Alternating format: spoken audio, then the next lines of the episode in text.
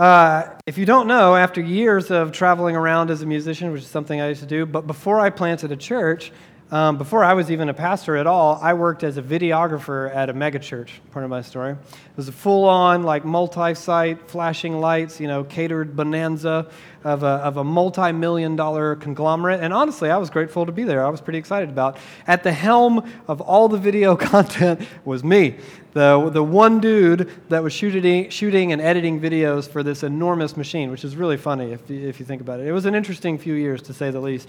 Eventually, uh, life happened, uh, some major changes in leadership developed. Um, one pretty central personality was out, and another person was in. Now, this new dude comes in.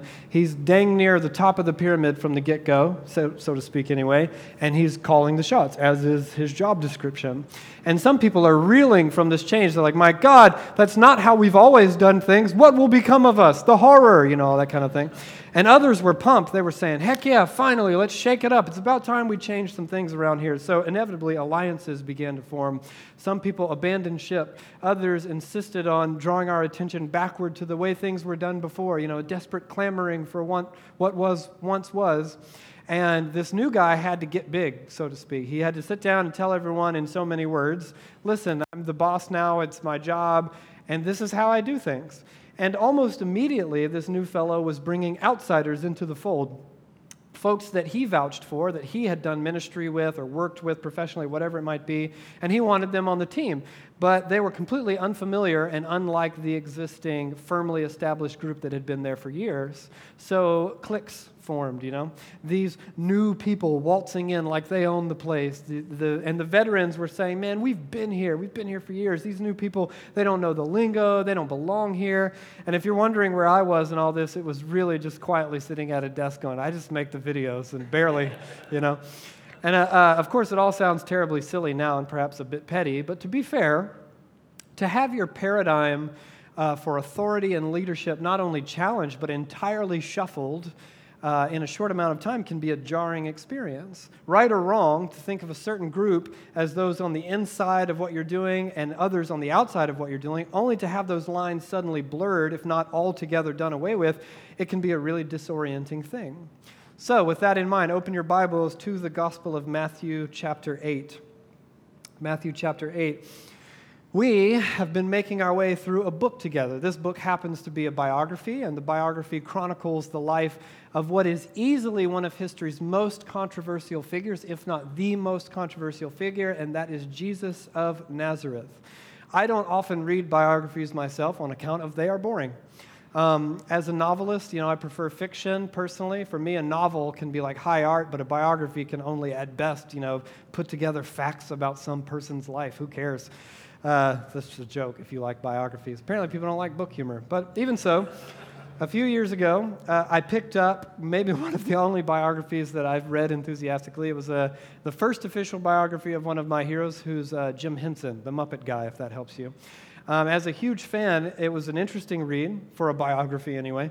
But what struck me about the experience was uh, what goes into assembling a biography for someone who doesn't read them very much. The biographer was a gentleman, I mean, the biographer was a gentleman named Brian Jay Jones, and he had clearly spent this painstaking amount of time and energy interviewing friends and family and procuring, procuring personal effects and poring over journals and footage and business archives. And he references dates and times tirelessly. There's sources that have been footnoted, and then those footnotes have footnotes, and there's witnesses that have been quoted, and then there's footnotes for those quotations. That, we would say, I think, is what makes for a good biography. You feel like, oh, this is reliable, this dude knows what he's talking about. But in the first century, the time in which the ancient biography before you was drafted, things were quite different. Now, I don't mean that they were less accurate or less reliable, not at all, but I do mean that the work of a biographer was about more than just documenting accurate factoids.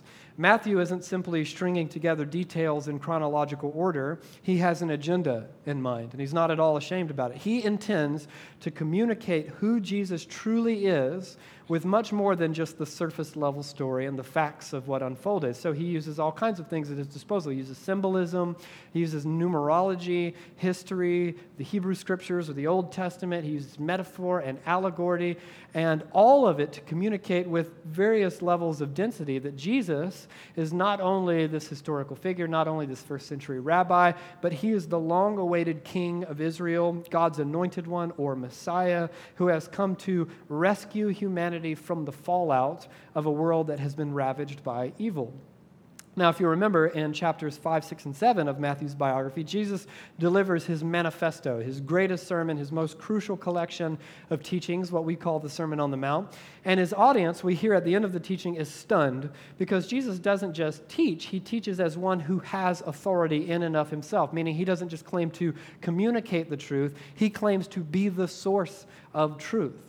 So, Matthew, the author of the biography, he understands that this is a big claim to make, and he then depicts Jesus completing the sermon and then immediately walking down the hill and demonstrating his authority. Matthew wants us, the readers, to understand that Jesus can back up the level of authority with which he teaches. And the means by which he chooses to do so are actually pretty fascinating. Jesus performs a set of miracles, one after the other, and it begins with three miraculous healings of sickness and diseases, one after the other, and each of which comes as a surprise to Matthew's original audience. So, all that to say, let's read Matthew chapter 8, beginning in verse 14. You guys good? Yep. Ready to go? Great. Matthew 8, 14. When Jesus came into Peter's house, he saw Peter's mother in law lying in bed with a fever. He touched her hand, and the fever left her, and she got up and began to wait on him. When evening came, many who were demon possessed were brought to him, and he drove out the spirits with a word and healed all the sick. This was to fulfill what was spoken through the prophet Isaiah. He took up our infirmities and bore our diseases. When Jesus saw the crowd around him, he gave orders to cross to the other side of the lake. Then a teacher of the law came to him and said, Teacher, I will follow you wherever you go. Jesus replied, Foxes have dens and birds have nests, but the Son of Man, one of Jesus' favorite titles for himself, has no place to lay his head.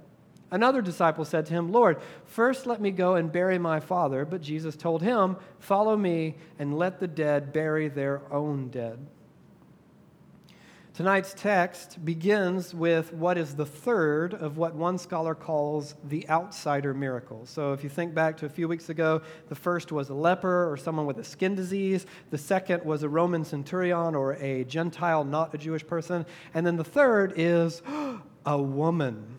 In the first century, Jewish women were not allowed as far inside the temple as Jewish men. They had their own distinct court, and it was pretty small comparatively.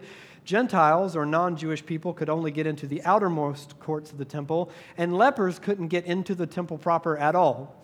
So imagine for a moment the layout of this temple. No lepers can get beyond the outer wall. Then comes the court of the Gentiles, just before the court of women. Now, beyond that is something called the holy place. That's where Jewish men only um, can go. And then further than that is something called the Holy of Holies, where only one Jewish man, who's the high priest, could enter, and only on one specific day out of the year and one occasion out of the year. And then enter Jesus of Nazareth with power and authority, and he brings down the outer wall and lets the lepers in. Then he brings down the wall of the Gentile court, and the centurion can come in. And then he breaks down the wall of the woman's court and ushers the women forward. And of course, if you know the story, spoiler alert, Jesus is on his way, so to speak, to the Holy of Holies, where he will tear the curtain apart and let everyone directly into God's presence all the time. Now, in tonight's text, the last in the outsider miracles, Jesus heals, as I said, a woman. In uh, the first century Jewish synagogues, women were placed behind screens and in the back, as is still the case in uh, modern Muslim mosques, where sometimes the women are even kept in separate basements. Uh, Jewish men traditionally prayed 18 recurring daily prayers. One of them was, I kid you not, a prayer of thanksgiving that they had not been born a woman. Now, you can see that Jesus was at the very least being unconventional um, and you can see this all throughout the ministry of Jesus in the way that he prioritizes and favors and uplifts women. But there's more to it than that. Let's work through the story line by line. It begins like this in Matthew 8, verse 14. When Jesus came into Peter's house, he saw Peter's mother in law lying in bed with a fever. He touched her hand, and the fever left her, and she got up and began to wait on him. Now, the fever in Greek is about as nondescript as the paralysis in the previous story that the uh, Roman centurion servant was suffering with. We tend to think of a fever as quite low on the serious scale in terms of illness, but this may have been more than just a common cold. She could have been incredibly sick, we don't know, other than that she was bedridden and she was unable to participate in the commotion that was taking place in her own house. Now, notice in the story that what takes place is actually an unsolicited act of miraculous healing. In both Mark and Luke's gospel, the same story appears, and Jesus' healing touch is requested. But Matthew has this theological agenda in mind, and he deliberately omits this detail. See, in Matthew's version, nobody asks. Not the disciples, not Peter, not his wife. Matthew does not mention the woman herself asking Jesus or praying to God at all. So, why in Matthew's gospel would the reader assume that Jesus heals her? And the answer is because he wants to. Healing, I think we can probably all agree, regardless of where you're at in any experience of healing or lack thereof, is a terribly complicated thing. At Van City, we, we believe very much that Jesus was and is in the habit of healing sickness and disease and injury from headaches to brain tumors, broken bones, broken hearts, the whole gamut. I've seen it in my own life firsthand uh, in a miraculous sense and in an ordinary sense. I've seen it right here in this building during our gatherings. We believe that Jesus' desire, his heart, so to speak, his disposition is always for healing, meaning that we don't think we have to wander or guess whether or not Jesus wants to heal. We believe that's always the case. He wants to heal. Of course, we're not so dense that we haven't noticed. Many people, despite our best prayers, are not healed. So, as in all of life, we recognize a tension between what God wants and what often happens that is set against God's desire. God desires good, but the world is often riddled with evil. God has built into creation a very real freedom, and as a result, the world has been broken by our own failure, by the work of evil forces in the spiritual realm, and we are sort of caught in that crossfire. And yet, one beautiful shaft of light, shaft of light and hope cuts through the darkness of that reality in this story in particular. Why did Jesus heal Peter's mother in law? Because he wanted to. He wants to heal. There are times, even in the story of the scriptures and in our own experience, when faith factors in healing. Um, there are times when asking and the way that we ask factors in healing, times when outside contingencies factor in healing. But then there are other times where God simply wants to heal and no one even asks and he just does it because he wants to. And the uniqueness of Matthew's focus on this account doesn't end there. In, in the other accounts, the authors note that after being healed, Peter's mother in law stands up and serves them, meaning everyone who's in her home. But in Matthew's account, he writes that she stood up and began to wait on him. And why does that matter? Because Matthew wants us, the readers, to see that this woman offered nothing in order to release the generous gift of Jesus' healing. It happened in reverse. Jesus heals first, no one asked, and then she serves him, not the other way around. And don't read the modern ongoing struggle with sexism and inequality into this, te- into this text. This is about Jesus defying the devaluing of women, actually, and about one woman who responds appropriately. It's not um, to be a woman who waits on a man, but to be a disciple who waits on a master. And in all three of these carefully crafted and thoughtfully arranged healing narratives of the outsider miracles, the leper, the centurion, and the woman, Matthew wants us to see something beautiful. Scholar Dale Bruner, in his commentary on Matthew, says it like this Matthew, in my opinion, has a theme he wishes to carry through in his specially arranged series of three healings. Namely, that Jesus is more eager to help than we realize, and particularly eager to help outsiders. That he will move beyond all religious, racial, and sexual walls and help those who are perceived, respectively, as unclean, unworthy, or unequal. The story goes on, verse 16. When evening came, Many who were demon possessed were brought to him, and he drove out the spirits with a word and healed all the sick. Matthew specifically mentions that Jesus is able to complete effective exorcisms with a word. Why would he say that? Because Matthew is bringing a really important motif to beautiful climax. If you think back to Jesus' cleansing of the leper a few weeks ago, it's actually a single word in Greek when he touches an untouchable person in order to restore them to the community, uh, cure their skin disease, all that. The centurion says to Jesus, Say the word, and my servant will be healed. And now, with a word, Jesus drives out even evil spirits. Matthew wants us, the reader, to see the connection between sickness and what we call spiritual warfare.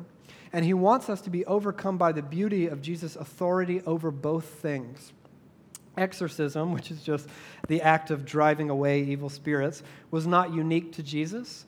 Uh, we have ancient sources from around the time of Jesus and before, from other rabbis who performed exorcism as, as well. And believe me, it is not with a word. Look at this example from an ancient Jewish historian called Josephus.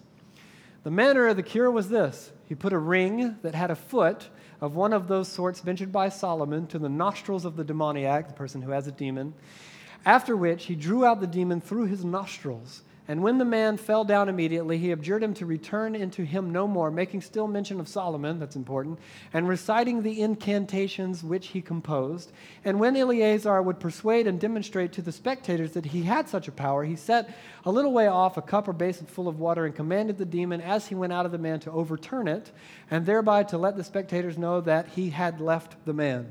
And that's an excerpt. It actually goes on for quite a bit. Um, but this is, stands in stark contrast to Jesus, another Jewish rabbi who simply does it with a word. Matthew wants us to see Jesus' authority over sickness extends out into the spiritual realm as well, into what we call spiritual warfare, which are irrevoc- irrevocably connected ideas to Matthew. For Matthew, sickness and suffering are not imposed by God, they're not God's will at all, actually, but the work of someone that the New Testament calls the devil or Hasatan, the Satan. Of course, this worldview is not unique to Matthew's or, or, the authors of Scripture. The first disciples of Jesus, the earliest church fathers, believed the same thing, which here gets articulated in Acts, I think, beautifully. God anointed Jesus of Nazareth with the Holy Spirit and power, and he went around doing good and healing all who were under the power of the devil because God was with him. For Matthew, Jesus' work in healing the sick is not dissimilar to his work in casting out demons. And to explain them both, he calls upon a text from the Hebrew Scriptures and from the prophet Isaiah. Look down at Matthew 8, verse 17. This was, meaning all this healing and casting out demons, was to fulfill what was spoken through the prophet Isaiah. He took up our infirmities and bore our diseases. Now, chances are one or two of you may be familiar with this passage from Isaiah, but you've probably heard it used as a reference to Jesus' death, burial, and resurrection, meaning it is talking about the cross. Now, given that we tend to think of this passage from Isaiah as referring to Jesus' work on the cross, we have to ask what exactly has Jesus, has Jesus taken on or carried prior to the cross? And Matthew believes that Jesus was taking on and carrying away sin and suffering before his ultimate victory through death and resurrection. The work that God has done in Jesus, not only to pursue us, but to identify with us and to know our pain, our sickness, and suffering in order that he can take it on himself and do away with it. This is not something that only occurred to Jesus when he arrived at his execution. Oh, hey, while I'm here, I can deal with all that stuff. The cross may indeed be the most accurate, most beautiful, and most full picture of the depth of God's loving character, a God who would rather die for his enemies than to kill them. But God has always been that way. It did not happen after the cross or at the cross and only at the cross. Jesus was taking on our pain, our sickness, prior to his victory over them in full. Why does that distinction matter at all? Because I think it allows us to see and to understand that this, who, this is who Jesus is, meaning this is who God is. He did it then, He continues to do it now, and people react to such a thing. Let's keep reading. Verse 18. It says, when Jesus saw the crowd around him, meaning more and more people are beginning to gather up as he's doing all this cool stuff, he gave orders to cross to the other side of the lake. We got to get out of here. Then a teacher of the law came to him and said, Teacher, I will follow you wherever you go. And Jesus replies, of course, with something weird Foxes have dens and birds have nests, but the Son of Man has no place to lay his head. Another disciple said to him, Lord, first let me go and bury my father. But Jesus told him, Follow me and let the dead bury their own dead. Now, notice in the story, Matthew's actually not terribly interested in the two men who approach Jesus in the specific sense. What I mean is that we get nothing in the way of specifics, and Matthew doesn't even mention whether or not they consider or accept Jesus' challenge. The point is this Jesus is confirming the authority with which he taught via his actions. And here stands this incredibly magnetic, provocative figure who has miraculous power and authority that's on full display to crowds of people, and some folks want to take up with Jesus. It really makes perfect sense. And now Jesus is reinforcing what he's already done in his Sermon on the Mount. He says, Yes, absolutely, come and follow me, but wait, it will not be easy. Which makes me think of Luke Skywalker's words to Master Yoda in uh, what is uh, number five of my top 10 favorite films of all time, The Empire Strikes Back. Luke, eager to apprentice Yoda, exclaims to him, I'm not afraid. And Yoda replies by saying, What? Anyone? Where's Scott? You will be. You will be. Thank you. Bennett, was that you or did it originate elsewhere? Okay, you guys all participated. You will be. Yeah. Thank man. Sanctification over there. yes, I'm not afraid. And Yoda says back, You will be. Jesus, who is infamously horrible with PR, is seemingly dissuading people who are eager, eager to follow him. Yes, follow me, but it will not be easy. In his commentary on this passage, scholar R.T. France writes this Jesus' response expressed both the uncompromising authority of the demand Jesus makes on his followers and the radical change of lifestyle with which such following must involve. Now that Jesus uh, is first approached by a certain scribe, the text says, that's kind of noteworthy if you know anything about the story. With a few exceptions, most of the scribes we meet in Matthew's gospel are not fans of Jesus at all, and Jesus speaks of their entire group with what is at best a critical tone. But here is a scribe who shows up and he seems to show great interest in following Jesus. But let's look a bit closer. The scribe addresses Jesus with the Greek word didaskalos, which your Bibles rightly translate as teacher. And scholars suspect that Matthew is up to something here, and this is really interesting. Let, us get nerdy for just a second. See, Matthew, not unlike Jesus himself, is constantly highlighting the dichotomy between who he identifies as disciples, followers of Jesus, and everyone else whom he calls the crowds. And one, ma- one method that Matthew employs to accomplish this is even in the way that people address Jesus. Last week we talked about this incredible gesture of a Roman centurion who comes to Jesus and he addresses him with the title Lord or Master.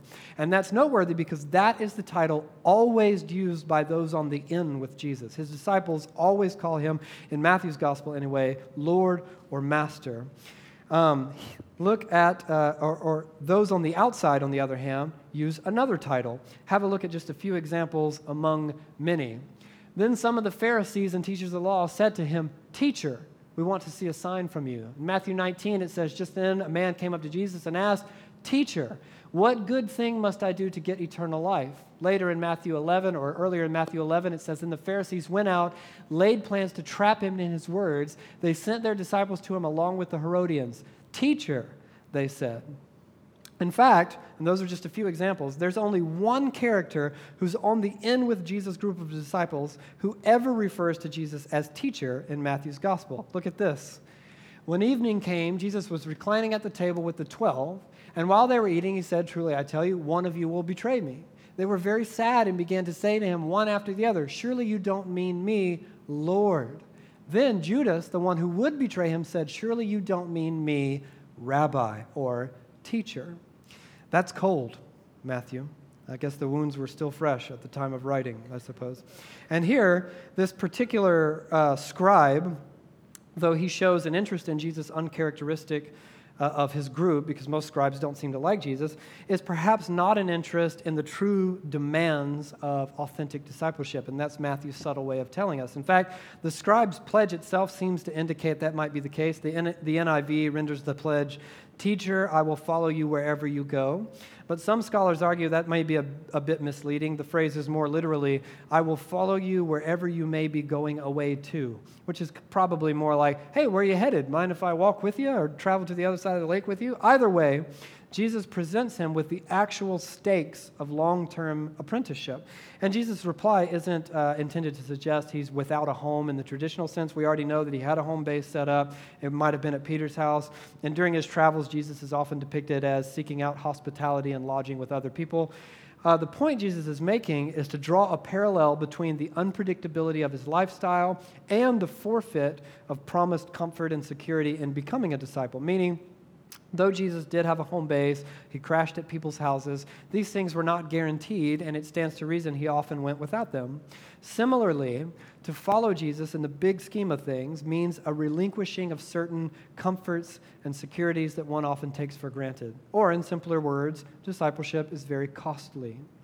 And the scribe is further contrasted by the next to address Jesus in the scene, who Matthew describes specifically as another disciple, and who does address Jesus as Lord. And he seems to have a pretty reasonable request, which is to bury his dead. In fact, for Jews in the first century, burial of a deceased loved one was a really important thing. It was accomplished in the first 24 hours following death, and then there were subsequent ceremonies that could last for up to a week. Uh, the arrangements were the responsibility of the eldest son especially in the event of a father's death, and they were to take priority over all other commitments, including daily prayer, which is a huge deal. So, this fellow may be asking for what is a brief postponement, and for what has to be one of the most understandable reasons of all why the heck is Jesus so harsh? After all, Jesus is a Jewish rabbi, he, of all people, should understand this man's obligations. And some scholars note that if this man is out on the road greeting Jesus as he passes, rather than keeping vigil at his father's body, which would be expected of him, maybe he's using a well known idiom to describe his responsibilities as a son as long as his father is still alive. Meaning it's more likely that he's saying, Hey, when my dad's dead, I'm all yours. Either way, Jesus' response flies in the face of cultural norms, especially given that he refers to those who have who fulfill the responsibilities of burying the dead in either sense as being dead themselves. And it does appear that Jesus intends to shock and to provoke, but he does so with a good cause. To explain, I want to give you for the second time in my career as a teacher of the Bible, uh, Chandler Bing.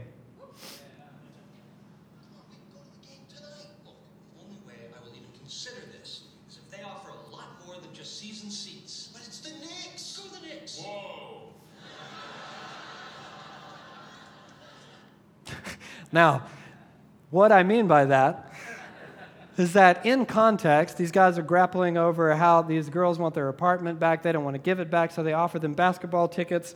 And uh, Joey really wants to take the basketball tickets. And Chandler is saying, listen, that's not worth it. So he has to say something extremely provocative to shock Joey into understanding what the stakes are. Similarly, this gentleman comes up to Jesus and says, Look, I'm ready to go with you. I'll go with you right now. And Jesus says something so shocking, so provocative to say that, listen, this is going to cost you more than you are prepared to pay.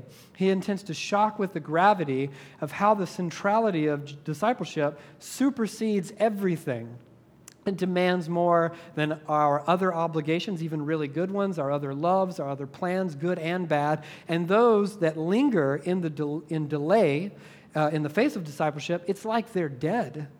Let them hang back with their dead things, Jesus is saying. Again, this from scholar R.T. France. If this is what authority, not unlike their scribes, involves, which is what Jesus seemed to teach with at the end of the Sermon on the Mount, most people would not want anything to do with it. The kingdom of heaven apparently involves a degree of fanaticism which is willing to disrupt the normal rhythm, rhythms of social life. Jesus can hardly have been surprised that true discipleship remains a minority movement and that popular enthusiasm for his teaching and healing generally stop short of full discipleship. Phew, okay, it's a lot of Bible. How are you guys? Still awake? Still with me? Great, thanks. Before we sing, before we take communion, I want us to consider a few implications from tonight's text. Now, think back to that silly story that I told about new leadership at a megachurch, and think of that in light of tonight's story. This, to me, is particularly striking in the midst of what can only be described as a wildly divisive season in modern America. Um, if you just even think back to a few months uh, ago and how things have begun to escalate and change in the, the pressure cooker of the social vitriol. Uh, the election of Donald Trump following a leaked tape in which he brags about the sexual assault of women, cranking the heat in what was already a pressure cooker of sexism and misogyny on a national level. An avalanche of ensuing sex scandals revealed predators from Bill Cosby to Harvey Weinstein. Uh, the Me Too movement, the marches, the protests, political vitriol carries on, ensuing legal action against predators, ensuing legal action against refugees, ensuing legal action against immigrants, bans, more protests, near constant news of police brutality against black men and women, often without consequence for white officers, amplifying racial discord in a country built on the backs of slaves, more marches, more protests, riots, violence. And in all of this, fear of the outsider increases, as does disdain for the enemy. And isn't it incredible how Jesus continues to be as relevant as he is controversial two millennia after the fact? Jesus is like that new boss who steps in and says, Listen, I'm in charge now, and things look differently when I'm in charge. And to the horror of many, he opens the doors wide, inviting newcomers to the table, and it's all the wrong people. We are a country divided over issues of welfare and health care, who, who contributes to society, pull yourself up by your bootstraps mentality. And here is Jesus who reaches out to touch an unclean, diseased, alienated man with nothing to offer in a country of hostile discord over the alien and the immigrant, a world where the line between race and equality is as stark and ugly as it has ever been, we read of Jesus who steps outside of the Jewish family to hold up a Gentile as the example of what great faith looks like. In a country plumbing the depths of what it means to loathe the enemy, the oppressor, the powerful, it's Jesus who points to a Roman military officer and says, Now here's a guy who gets it in a country where the idea that women should be treated equal to men and that centuries of historical discrimination might be something worth considering, is an idea we not only have to mention but argue about. Jesus steps into a world even more backward in its sexism, and he breaks a long list of taboos to reach out and heal a woman who doesn't ask because he wants to. And what I'm getting at is this if Jesus favors the outsider, so do his apprentices. I understand that the cultural climate is complex. I understand that the political landscape is complicated, but Jesus favors the outsider and the oppressed, and his apprentices are called to follow suit. Last summer, a, a famous movie theater in Austin, Texas, known for its really uh, wild themed events, offered a single screening of the Wonder Woman film, which was open to women only, an all girl showing of Wonder Woman. Of course, you could read between, between the lines, but no outward political statement was given. It was just that uh, ever the lover of movies uh, and, uh, you know, and of nerdy movie things, I thought, wow, what a fun idea. I love themed screenings. I can't, I can't, I can't, go, I can't go one way or the other. But, um, but of course, within moments of this announcement, there came a predictable outrage from some men who felt like they had been slighted by not getting to go to this one screening of Wonder Woman. So uh, some of them began to, like, you know, uh, gather up online and strategize a way to crash the screening by claiming to identify as women. To which the theater uh, in question publicly replied, Hey, thanks for your money and thanks for working to get in touch with your feminine side. And I use this ridiculous story as an example of a general disposition so prevalent in our culture in which something is triggered in certain individuals to feel defensive against and to push back against the valuing of the undervalued. To stand up and say, hey, wait, wait, what about me? What about me? And the long and depressing story of human history there are peoples and groups who have long been the target of certain injustices and oppression, while others decidedly less so. And that's just the way it is. It doesn't really surprise me, frankly, that some men are afraid of an all girl screening of Wonder Woman. Um, or it doesn't really surprise me, frankly, that some white people are afraid or defensive about a march or a hashtag but that there is such thing as like a, a, men's rights movement or an all lives matter rebuttal hashtag. It's depressing sure but it's not really surprising. But it boggles my mind that some of them claim to be disciples of jesus. The rabbi who touched the leper celebrated the roman centurion healed peter's mother-in-law. If we are to practice the way of jesus together we must become a community of faith that favors the outsider and the oppressed, and who loves our enemies at the same time. If Jesus is your authority, then he stands high above any political affiliation or personal insecurity that you have, and you need to hear this. I need to hear this. I walk around my neighborhood um, not far from here on the way to the church, and I see all these signs up in lawns, you know, the ones that say, like, in our America, love wins. It looks like a flag, and it goes on to list some values that are typically associated with the political left.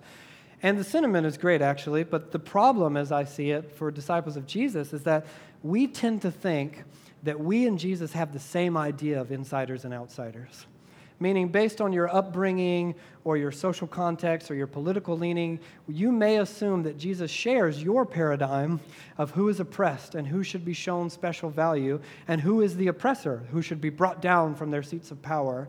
And the problem with this assumption is that Jesus will always let someone in that makes you go, oh, Jesus, not them, not them.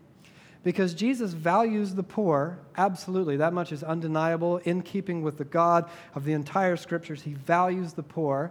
But then he steps out and he asks this criminal traitor of a tax collector who steals from the poor to come and follow him and be his disciple. Jesus teaches enemy love and nonviolence, what we call pacifism, peacemaking. And then he asks this murdering religious zealot to follow him and be not only his disciple, but one of the twelve. Jesus cares for the oppressed in a special, specific way, but then he points to a Roman, the oppressor, and he says, Man, what great faith this guy has. No matter where you stand, how backwards or bigoted you are, or how open minded and tolerant you imagine yourself to be, chances are you don't want everyone in. There's someone you do not want in, and Jesus does. He wants everyone in. He wants the right and the left. He wants the right and the wrong side of history, so to speak. He wants the oppressed and he wants the oppressors. He wants them in the kingdom of God as a part of God's family. And the question we have to ask is can you handle that? And really, that's the question, isn't it? I mean, who is Jesus? Can you be dissuaded from following Jesus by Jesus himself? There are times when I think of us, uh, you know, that meaning disciples of Jesus, not unlike the crowds. You know, just about anyone can find something to love about Jesus. Which is always funny to me when people are like, you know, oh, Jesus, I hate Jesus or whatever. I'm like, really? I mean, what? What do you not like about Jesus? The fact that he favors the poor, that he, you know, overvalued the poor and the oppressed, that he reached out to uplift women in a time where they were looked down on, that he healed, that he had mercy, that he loves everybody. It's his whole thing. What do you not like about Jesus? Um, but, you know, just about anyone can find something to love in Jesus. There's a reason that so many people were drawn to him then and that they are now. And when you find that thing, whether that's his love, his compassion, his miracles, you know, you have some kind of incredible experience, God speaks to you, whatever it might be, we come running, right? True willingness to follow him.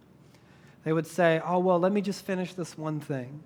Or wait, uh, how hard will this be exactly?